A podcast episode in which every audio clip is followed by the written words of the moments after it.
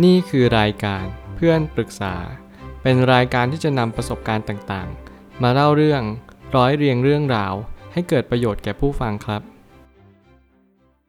สวัสดีครับ ผมแอดมินเพจเพื่อนปรึกษาครับ วันนี้ผมอยากจะมาชวนคุยเรื่อง เมื่อลูกเป็นวัยรุ่น แล้วเริ่มเปลี่ยนไป มีคนมาปรึกษาว่า คือเรามีลูกช่วงวัยรุ่น แล้วตอนนี้ดื้อมากพูดไม่ฟังเลยเถียงเอาทุกคำตอนนี้ลูกอายุ 16-17 ปี ใช้เวลาส่วนใหญ่อยู่กับเพื่อน เบื่อในการอยู่บ้านและติดเพื่อนมาก กิจกรรมก็จะมีเที่ยวกลางคืนสูบบุหรี่ ตอนนี้เลยไม่รู้ว่าจะเอาลูกออกมาจากตรงนั้นได้อย่างไร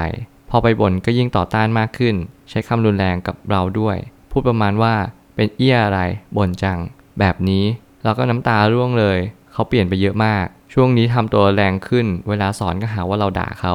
เราควรทำอย่างไรได้บ้างคะ ผมอ่านเรื่องนี้ ผมรับฟังปัญหาเรื่องนี้ผมรู้สึกว่า มันจะเป็นประโยชน์กับทุกๆ คนมากขึ้น และสิ่งที่สำคัญ ผมเชื่อว่าหลายหลายคนที่มีลูกช่วงวัยรุ่น มันจะยากเป็นพิเศษ เพราะว่า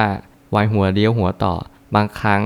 เราไม่รู้ว่าเราจะต้องจัดการเขายังไง บางครั้งสอนแล้วบังคับแล้วด่าแล้วเขาก็ไม่ดีขึ้น คุณต้องเปลี่ยนวิธีการเลี้ยงลูกใหม่ เพราะว่าบางครั้งลูกแต่ละคนมีความเข้าใจต่างกัน บางคนเข้าใจความรัก บางคนไม่เข้าใจความรัก หมายความว่าถึงแม่ จะด่าเขามากสักแค่ไหน ต่อให้เราด่าด้วยความรักสักแค่ไหน เขาก็จะไม่มีวันเข้าใจว่าเรารักเขาแค่ไหน เพราะว่าเขาไม่เห็นว่าคำด่านั้นคือ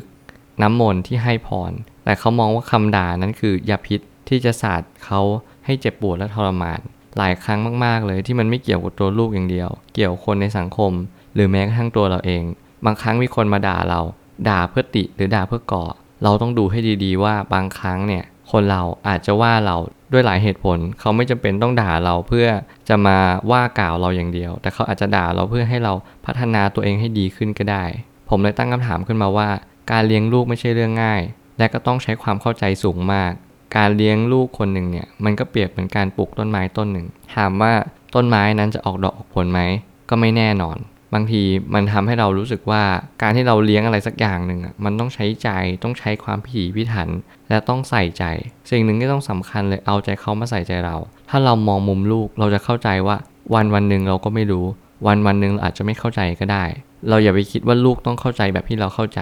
อย่ามองว่าลูกต้องคิดแบบที่เราคิดมันเป็นไปไม่ได้ ลูกแต่ละคนก็ไม่ควรเปรียบเทียบกันเพราะว่าแต่ละคนก็แต่ละความคิด แต่ละคนมันไม่มีความเข้าใจแบบเดียวกัน ความสุขของเราก็ย่อมแตกต่างกัน เนี่ยคือความเข้าใจ เนี่ยคือวุฒิภาวะ คนเป็นแม่จะต้องมีวุฒิภาวะที่สูงมาก เพื่อที่จะรับความรู้สึกของลูกว่าลูกมีปัญหาอะไรมาปรึกษาแม่ ถึงแม้คำปรึกษานั้น มันจะเจ็บปวดทรมานอย่างเช่น ลูกไปติดยา หรือแม้กระทั่งลูกติดเหล้าติดพนัน เราจำเป็นต้องรับฟังเขาให้มากที่สุด เพื่อเราจะมอบความรักที่มี แม้จะน้อยนิดหรือมากก็ตาม ให้กับลูกคนนี้ได้บ้าง เพราะไม่มีใครหรอกครับ ที่จะรักเราจริงๆ เท่าพ่อแม่แล้ว อันนี้ผมก็เชื่อ ถึงแม้ว่าพ่อแม่เนี่ยจะไม่รักเราเลย แต่ยังน้อยๆ เขาอาจจะรักมากคนอื่น มันเป็นสิ่งที่สำคัญที่เราจะต้องหัดมองความคิด แล้วก็มองมุมแม่บ้าง ในมุมของลูก ที่เราจะต้องเข้าใจแม่ว่าแม่ก็รักเราแบบที่เราเป็น มันไม่ได้หมายความว่าเราเป็นอย่างไรแม่ต้องรับเราได้ แต่เขาก็ต้องรับได้แหละสักวันหนึ่งเพราะว่านี่คือลูกเขา มันจะเจ็บปวดทรมานมาก เมื่อไหร่ก็ตามที่ลูกเปลี่ยนไป สิ่งที่สำคัญก็คือ ผมอยากให้ทุกคนที่เป็นลูกหรือกำลังเรียนอยู่ จงเข้าใจแม่ด้วย เอาใจเข้ามาใส่ใจเราไม่ใช่เพียงแม่แค่คนเดียว แล้วก็ถ้าลูกต้องการไปไหน ให้ใช้ประโยคชี้แนะ อย่าใช้ประโยคคำสั่ง อันนี้ก็อยากฝากบอกเตือนๆแม่ๆพ่อๆทั้งหลายว่า ให้ชี้แนะ อย่าใช้คำสั่ง อย่าบอกว่าต้องทำอย่างนี้นะ ต้องทำอย่างนั้นนะไม่ทำอย่างนั้นนะจะไม่ให้เงิน อย่างนี้ไม่ได้เด็ดขาด ถ้าเกิดสมมติเราใช้ไม้แข็งกับคนที่ดื้อด้าน เราก็แย่ เพราะว่าอะไร เพราะว่าเราไม่สามารถที่จะทำแบบนี้ได้กับคนแบบนี้ เราจะต้องปรับตัวและเปลี่ยนแปลง คนแบบนี้อ๋อต้องใช้ไม้อ่อน เพราะว่าถ้าเกิดสมมติเราใช้ไม้แข็งเขาก็แข็งกลับ มันไม่ใช่ว่าหลักสูตรเนี้ยมันใช้ได้กับทุกคน เราเจอมาใช้ไม้แข็งเราก็ใช้ไม้แข็งกว่า มันไม่ได้ ทุกอย่างมันต้องปรับตัวและเปลี่ยนแปลง ดูสภาวะของลูกเราด้วยว่ารับได้ไหม บางคนหัวแข็ง บางคนหัวอ่อน ปรับใช้ตามลูกแต่ละคน คุณต้องรู้ว่าลูกเราแต่ละคนมันก็จะไม่เหมือนกัน มันไม่ได้ว่าทุกคนมีความคิดเหมือนกับเรา เราก็จะไม่มีความคิดเหมือนกับเขา เช่นเดียวกัน ตรงนี้มันคือการที่เราเรียนรู้ในการใช้ชีวิตอย่างแท้จริง ก็คือการปรับตัวและเปลี่ยนแปลง จุดยืนในชีวิต คือสิ่งที่เราจะต้องสอนลูกเสมอ เพราะเมื่อไหร่ก็ตามที่ไม่มีเรา เขาต้องอยู่ให้ได้เราต้องสอนลูกอย่างจริงใจ และตรงไปตรงมาว่า เฮ้ยถ้าไม่มีแม่ทำได้ไหมอยู่ได้หรือเปล่า เนี่ยใช้ชีวิตอย่างเงี้ยมันเสี่ยงมากเลยนะ เราก็อธิบายสอนเขาไป หรือว่ามองเห็นภาพตามความเป็นจริงว่า เมื่อไหร่ก็ตามที่ลูกโตไป ลูกก็ต้องอยู่ให้ได้ นี่คือหลักสูตรที่แม่จะสอนลูก มันคือสิ่งที่เรามอบความรักให้เป็นตำราเล็กๆ ในชีวิต คือประสบการณ์ที่เราสั่งสมมา หลายคนอาจจะไม่มีประสบการณ์เลยไม่เป็นไรหลายพ่อแม่อาจจะไม่รู้ว่าจะสอนลูกยังไงดี ไม่เป็นไรแต่สิ่งหนึ่งที่สำคัญมอบความรักแท้ให้กับเขา ลูกจะเรียนรู้ได้เมื่อเรามีความรักแท้ให้กับ ลูกอย่างแท้จริง แต่ก่อนหน้านั้นพ่อแม่ต้องมีรักแท้ก่อน ผมไม่อาจจะบอกได้เลยว่า